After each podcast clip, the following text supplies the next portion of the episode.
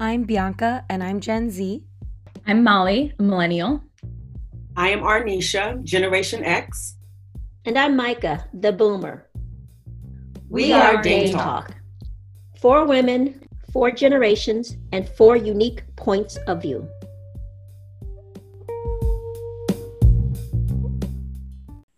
Listeners. It's Dame Arnisha here. Uh, we are actually kicking off our healthcare series today. Um, and we're kicking it off with a woman that was my supervisor when I was a contact tracer. I had shared that I was a contact tracer a few months ago, and um, this woman was my supervisor. And what I always really liked about her is that she had a fantastic management style. She was transparent, she was honest, she was open minded, she advocated for her team.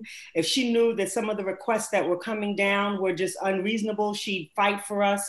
Um, she was kind, she was knowledgeable, and she was also really, really funny. Um, and as we went, uh, as we would talk daily uh, as, as, a, as a contact tracer, I found out that her background, she share, started sharing some of her background with us. And she has an amazing background um, in, in, in the medical field, primarily uh, in, in in nursing. So when we talked about this series, I said, I got to ask Gail. Her name is Gail Rosselot. Um, she has so many letters behind her name. I, I, have her, her bio that I want to read some of it, but when I think about it, I'm like, oh my goodness, I'm going to botch this up because literally she has at least eight or nine certifications behind her name. So she is the truth. um, she is now the director of Travel Well of Westchester, which is a private clinical and consulting travel health practice. She is an adult nurse practitioner specializing in travel health and certified in occupational health. She's a founding member and past president of the American Travel Health Nurses Association. She's been active in the International Society of Travel Medicine since its founding. She was the recipient, the second recipient of the ISTM Distinguished Nurse Leadership Award in 2017. She's authored sections in the CDC Health Information for International Travel and chapters in the Keystone and Young Travel Medicine texts. She consults often for the CDC, their travel health branch, and has taught courses for the CIA, the Smithsonian, the Canadian government, and numerous corporations and, and US universities. I mean, she is just such an impressive, impressive woman on paper. And when you meet her, you can't help but fall in love with her because all of these things you would expect her to act a certain way and she's the exact opposite of what you'd expect. I would have expected her to be stuffy and unapproachable. And you know, she's very, very intelligent just when you speak with her once. But usually, when you interact with people, particularly in the medicine, um, within the medical industry, they can oftentimes feel kind of standoffish and unapproachable. Well, Gail was never, ever, ever that. So I am just so happy to welcome Gail Rosselot to Dame Talk today. Um, Gail, welcome. Thank you, Arnisha. And uh, I was overjoyed to get your invitation. It has been wonderful to work with you with contact tracing. So I wasn't surprised that you had other dimensions to your life um, as well. And um, I'm happy to talk about my career. It's been a very, very fulfilling one. So, you know, however you want to get started with the questions, um, I'm here to answer any questions that you might have. Okay, well, I'll just jump off and ask why did you first choose to go into healthcare and especially nursing? Well, actually, you know, I think this speaks to the larger issue of mentoring. And um, I graduated with um, a degree in American Studies from Dickinson College, a liberal arts, small liberal arts school in Pennsylvania. Came to New York, um, went to the New York State uh, Employment Office and said, I want to help people. And uh, later that afternoon, I was hired to work as a social worker for Catholic Charities of Brooklyn and Queens. And I worked with them for about five years. Um, it was very satisfying initially, but after a while, I became frustrated because there's a lot of things that really need systemic change in our society, and a social worker can only do so much as an individual. Um, one of my responsibilities was to work with teenage girls. Um, either they were assigned by the courts or they were part of a community center. And they saw my growing dissatisfaction with my role. I had encouraged many of them to go to nursing school.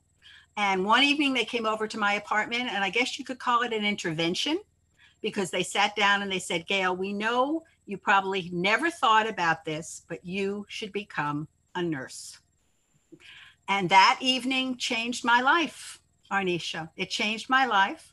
I hadn't thought of nursing. I think I had the same stereotype that many, many people still hold around the world of, you know, this woman in white with a cap who's standing by the bedside and, you know, taking directions from a physician. And nothing could be further from the truth. Um, I was afraid that I maybe couldn't stand the sight of blood or didn't have the stamina. So I, I volunteered for a year at Bellevue, um, saw everything imaginable. Um, and then I was very fortunate because at the time, both Columbia and Cornell had what's called post baccalaureate baccalaureate programs.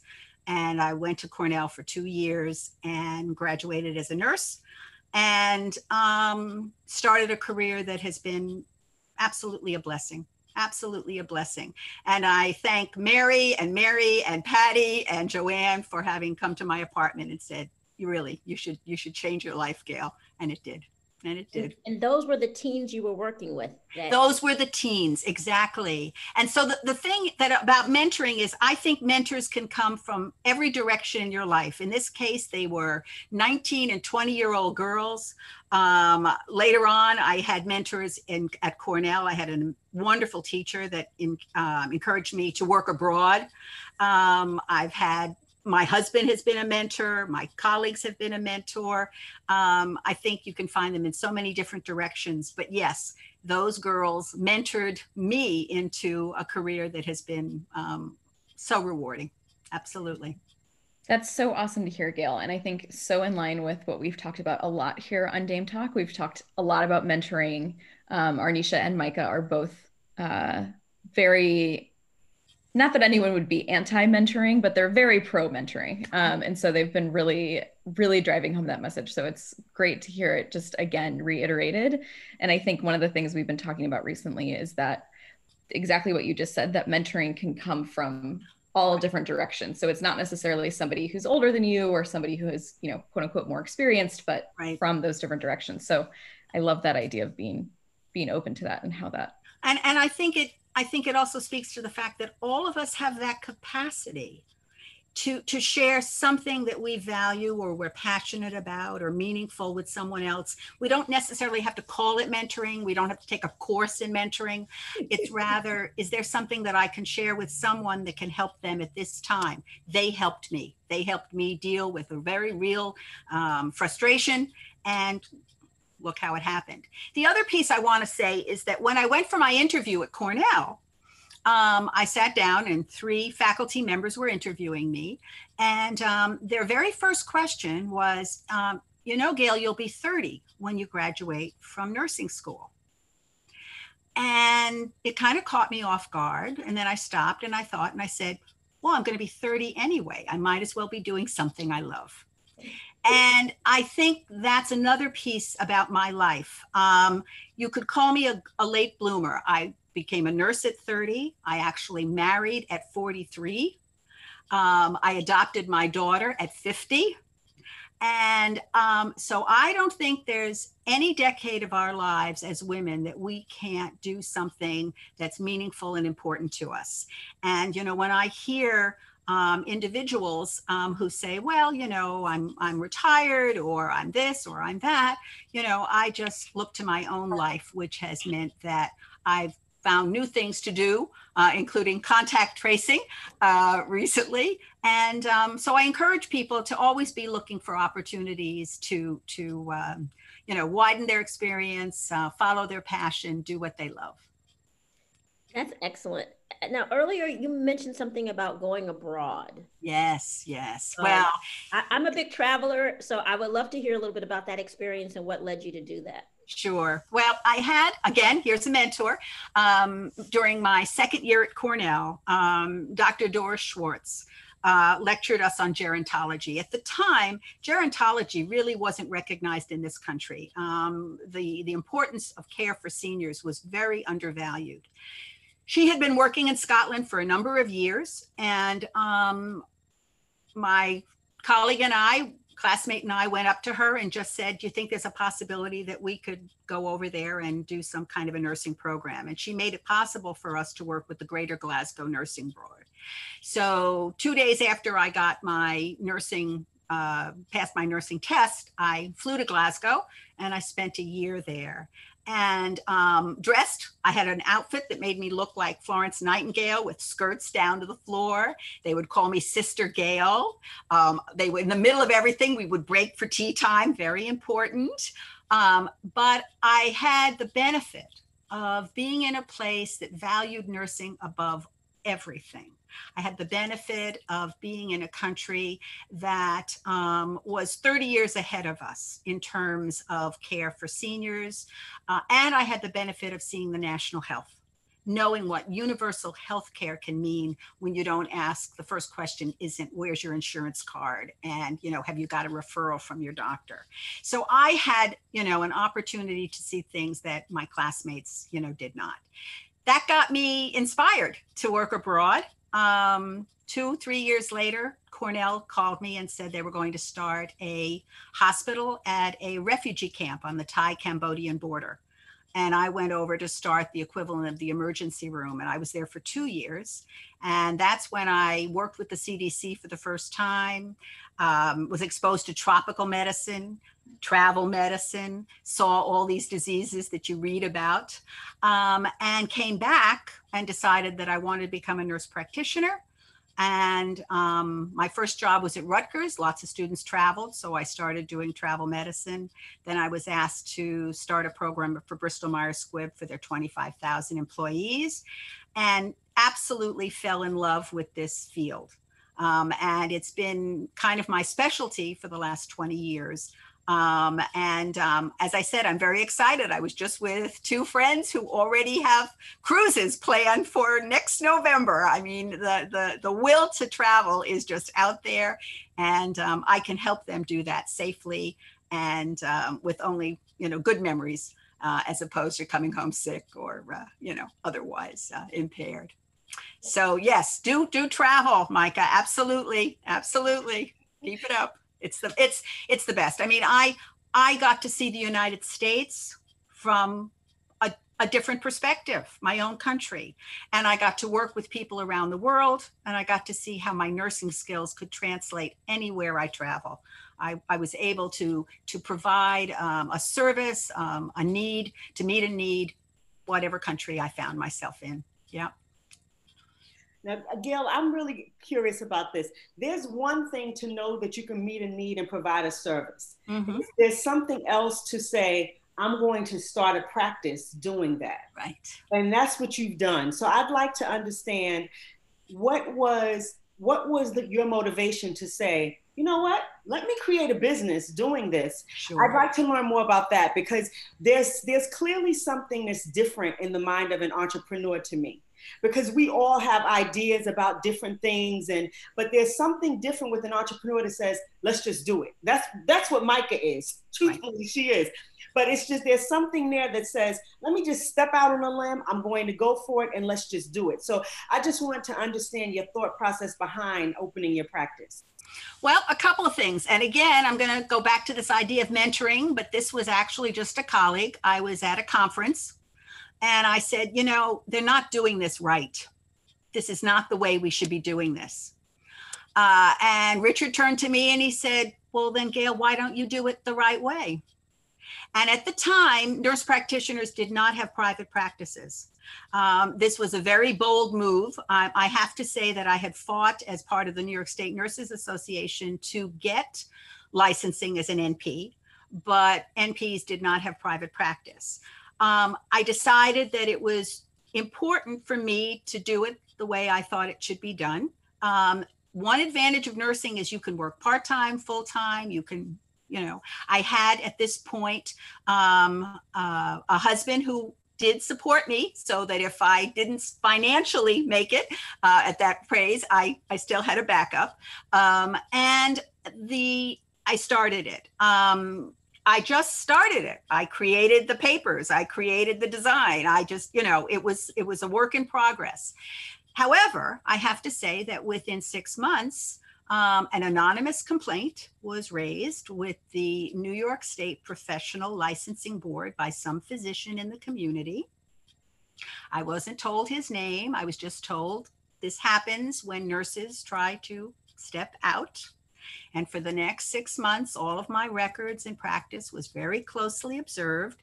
At the end, they said, clean bill of health, you know, you just go for it.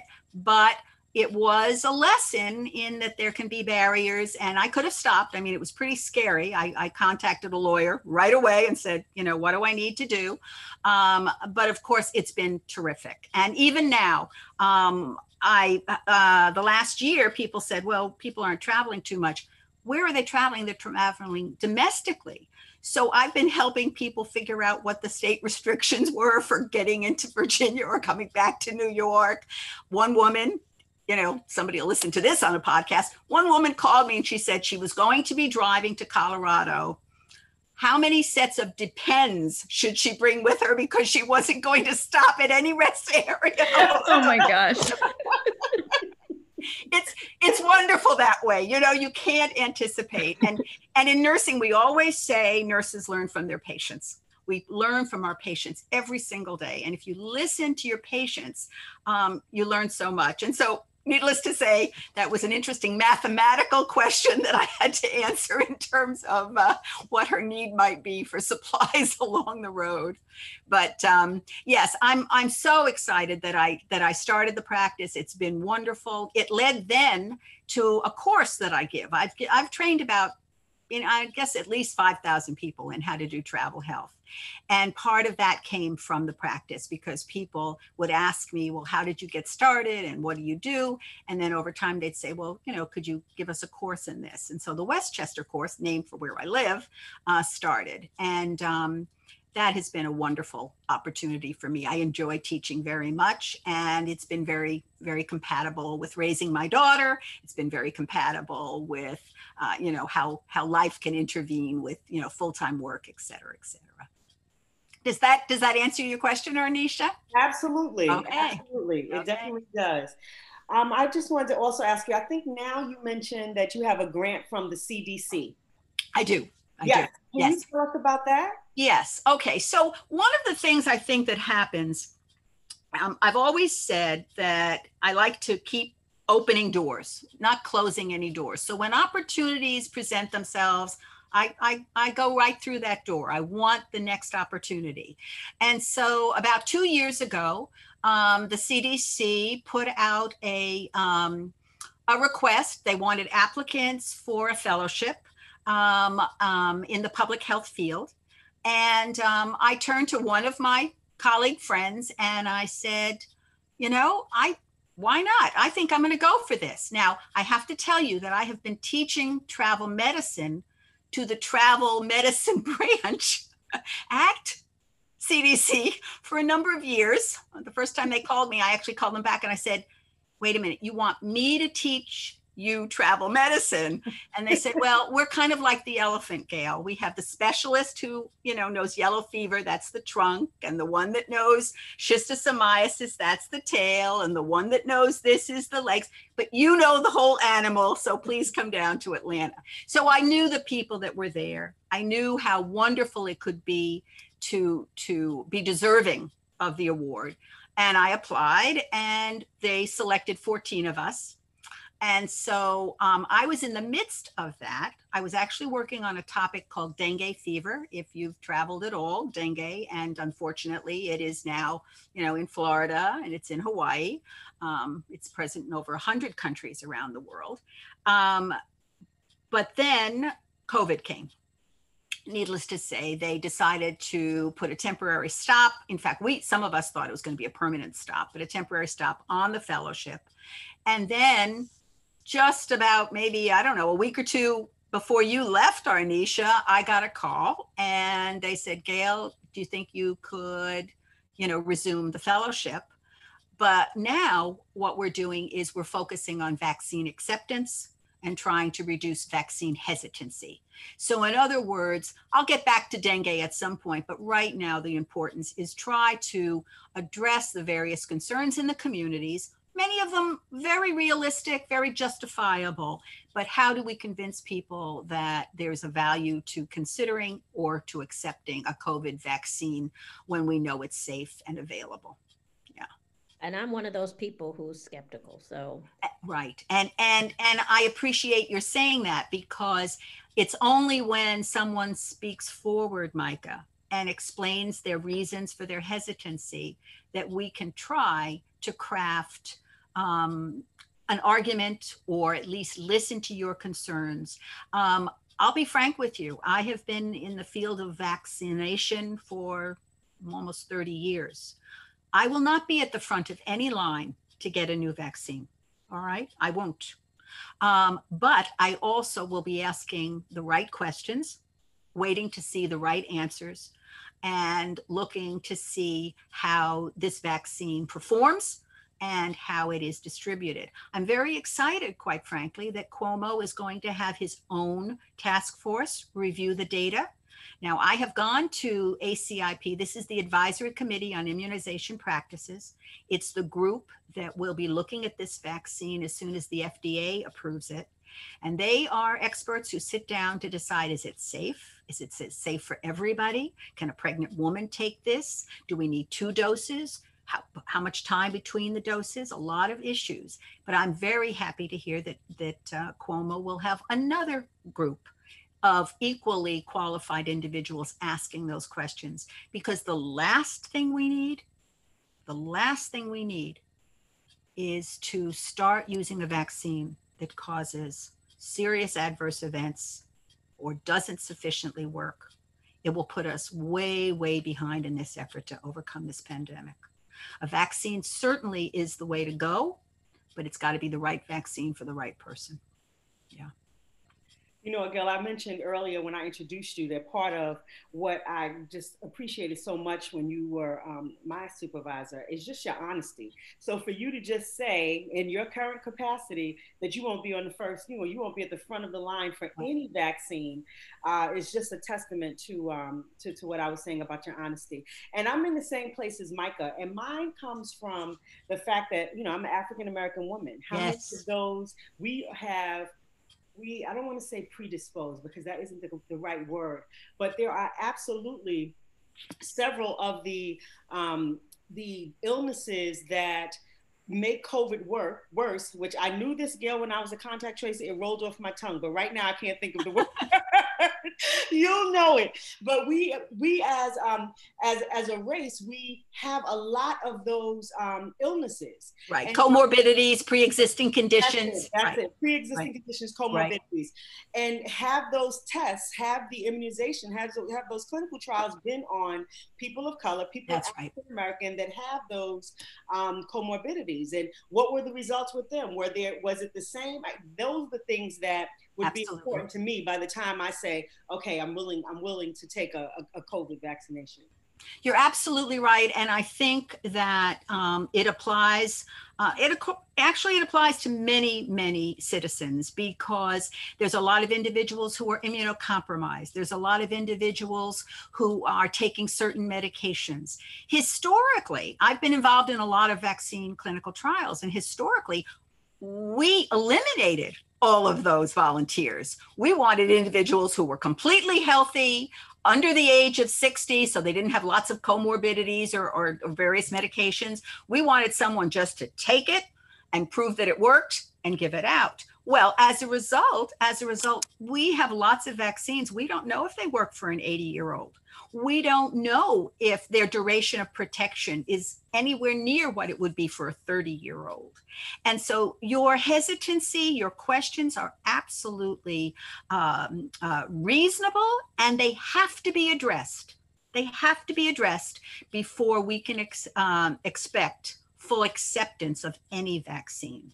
And um, one of the things that I know is that this CDC um, fellowship, that's part of our goal. It's to not just look at general, a general message, but rather to look at segments of the population and say, you know, for example, I have young women and they're, they're asking me, they're saying, well, these are RNA vaccines. We've never had an RNA vaccine.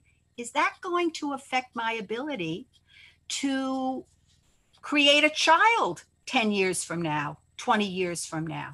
What, what do we know about um, uh, you know fertility and and these drugs they're brand new um, i don't want to raise concerns that are already out there but i do want to say that i think there's a whole group of people that know that actually producing the vaccine was the easy part gaining acceptance and being sure that it is safe across the population is actually the harder part. And that's that's the phase that we're in now. And that's where i hope i can make you know some inroads in terms of asking the right questions and then trying to um, craft answers to address those concerns. Um, you know nurses nurses have a, a wonderful intimate relationship with patients. Um, it's it's one of the blessings of the profession. And a lot of people will share with me what they might not share with even their physician. They'll say well you know i, I don't want to you know it's a stupid question. No it's not. You know how is this going to affect this or how is that going to affect this? And that's what we need to hear because it's only when we can address the real concerns of the population that we can both decide if the vaccine is appropriate and if it is then to make people feel comfortable taking it. So you know ask the questions and if you have a chance in the in coming months to um, you know raise these concerns and ask these questions please please do because you're not alone. A lot of people have the same concerns. Uh, they're just you know keeping them kind of to themselves um, and there's no way that we can, um, you know, address them. The other good news is there's lots of vaccines out there. You've only heard about two or three so far. There's like 150 that are under development. So one vaccine that may not work for somebody over 50 might be terrific for somebody 80, and one vaccine that could never work for a woman who is pregnant might work just for her. So um, I think it's just like with flu shots. You know, if you have an egg allergy, now there's a flu shot that works against that. And if you're older, there's a flu shot that's meant for that. Um, there's an understanding that not one size fits all. Yeah.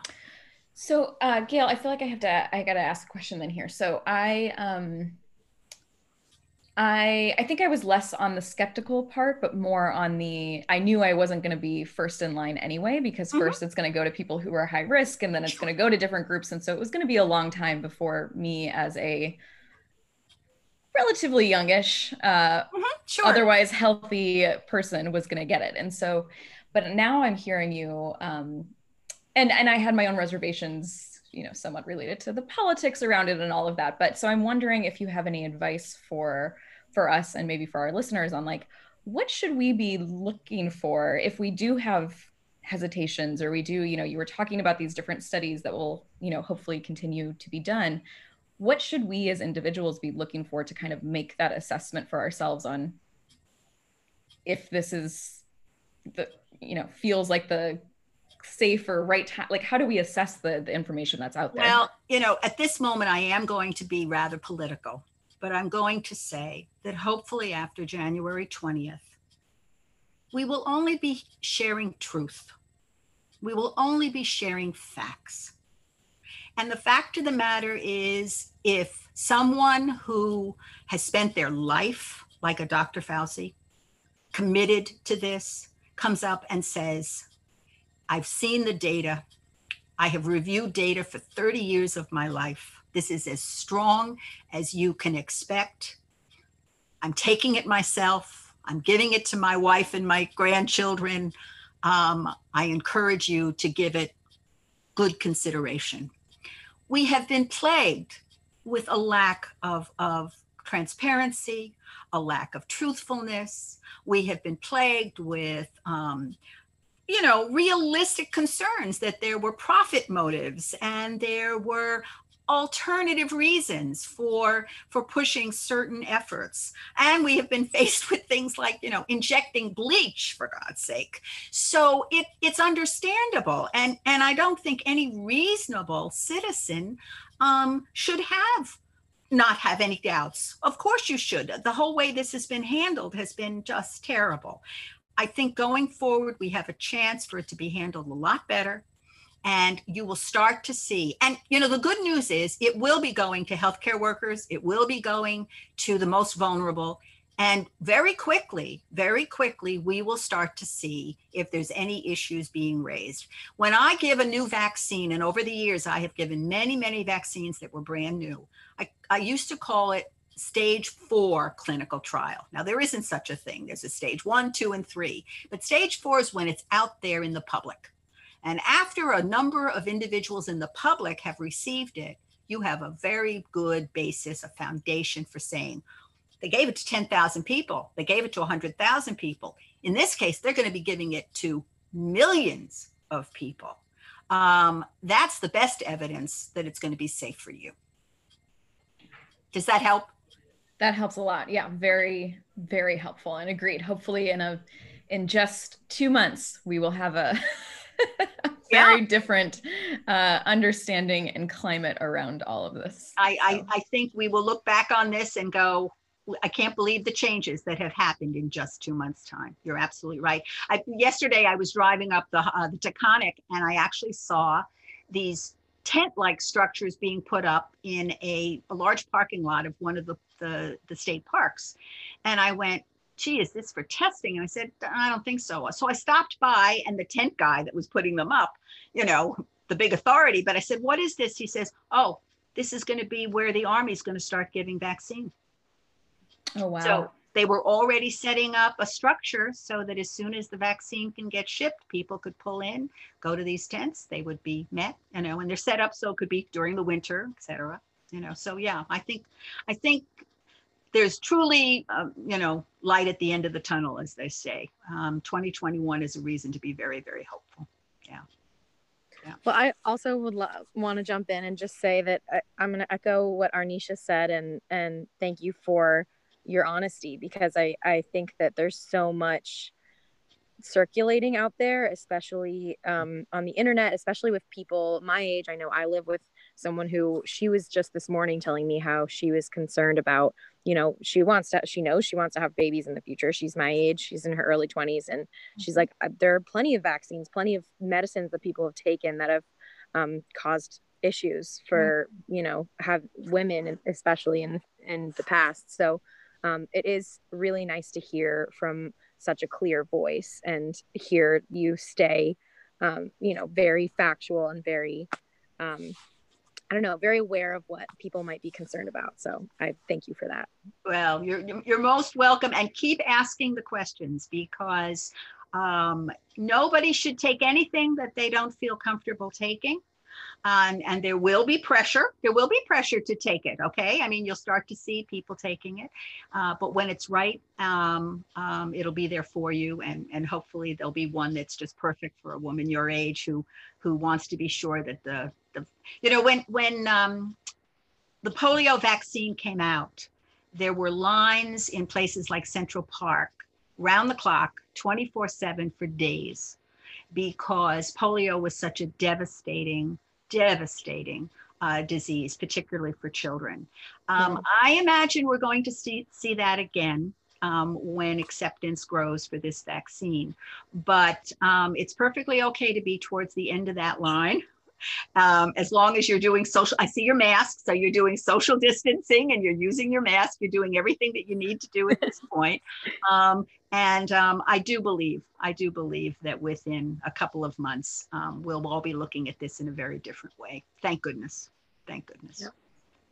Well, Gail, we want to be respectful of your time, um, and we're so grateful for you just spending time with us today and being so honest. I do want to ask one more question, if it's okay. Sure we are a, a podcast for women of different of all ages of all generations. So mm-hmm. if you have any advice for different generations we'd love it if you could share it with us. All right. Well first of all i think anybody up to age no of any age should should consider nursing. I absolutely do.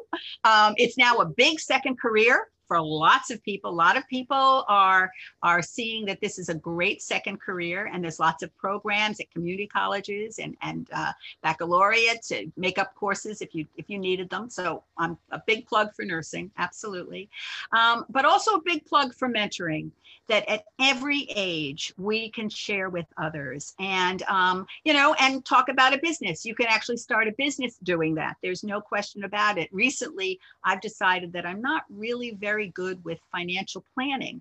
And I've been reaching out to women who are now, you know, going into that field or have been in that field and saying, you know, specifically, I'd like to work with a woman around how should I be looking at you know, retirement funds and plans for my daughter, et cetera. Um, I think at every age, there are so many opportunities, and you should never, ever allow anybody to put a barrier. Remember, they asked me, they said, You're going to be 30, Gail, when you become a nurse, as if that somehow should have stopped me. And instead, it just energized me and made me realize, okay, so I'm 30, but let me let me go forward. Um, I I think the sky's the limit. I do. Today, you know, we are living longer, we're living healthier. Uh, there's lots of opportunities to have quality of life. Um, um, I'll close with just saying, you know, Micah, keep traveling. I had a patient uh, very early in my career, 93 year old gentleman. He was going to go solo kayaking down a uh, tributary of the Amazon. Six weeks. Wow. Six weeks he made it. He did it. I helped him do it. It was satisfying for me. And uh, you know he went to antarctica three years after that. So you know there's no age limit for any anything wow. if you set your mind to it for sure Oh, I love that. I love that. I love that. Gail, you have been awesome. I mean, there's so many things. I was taking notes while you were talking. there were so many things that you said that I just wanted to just repeat before we before we wrap up. First of all, you talked about mentoring we're all of us uh, collectively are just super passionate about it. Um, and to have you come on and then talk about it all throughout was just, I think it's just amazing. I loved when you said there's no decade in our lives where we can't do something that we love. That really resonated with me as well. Um, I, for what is to me very apparent in your life in your journey is that you've always been open to doing new things not only just being open to them, but doing it. You know, there's a difference to, okay, yeah, I'm open, but then to step forward on a limb and say, I'm doing it. You've always done that. The other thing you talked about was fighting for doing the things the right way, even when there are barriers. Um, and, and again, that's something that I think for women in particular, uh, depending on how we were raised, the environment that we're in, we're not always um, in a position where we feel comfortable fighting for doing things the right way. We oftentimes let our voices be silenced to mm. some extent. Yes. So I love the fact that you said fight for doing things the right way. You know, I, I, I love that. I really, really did. Um, then you talked about keep opening doors. You said keep opening doors, go right through them. You want the opportunity. That's another thing that's very, very, very in line with what we talk to women about on Dame Talk. And finally, you said never allow anyone to put up a barrier. So I've been taking notes because you said so many great things. I wanted to make sure that I recapped, you know, recap the ones that really stuck out to me. So I just want to thank you so much for being willing to come on to Dame Talk and to share with our audience. I know we all, all of the dames, we all got something great out of this. I don't know if you if you dames have anything more you want to contribute before we we let Gail we let Gail go. Just to say thank you, and you definitely are an inspiration and just continue to do what you're doing. We need you. Oh, Micah, that's very kind. That's very kind. that's right. All right, Gail, thank you so much. We you're most welcome. It's been a pleasure.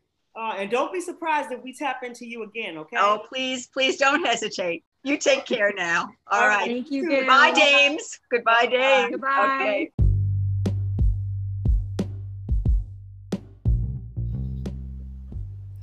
If you have any questions, email us at dametalk4 at gmail.com. That's dametalk and the number 4 at gmail. To learn more about us and these topics, check out our website at dametalkpodcast.com. You can also find us on Facebook, Twitter, and Instagram. Thanks for listening. This is Dame Talk. We don't know everything, but we know enough.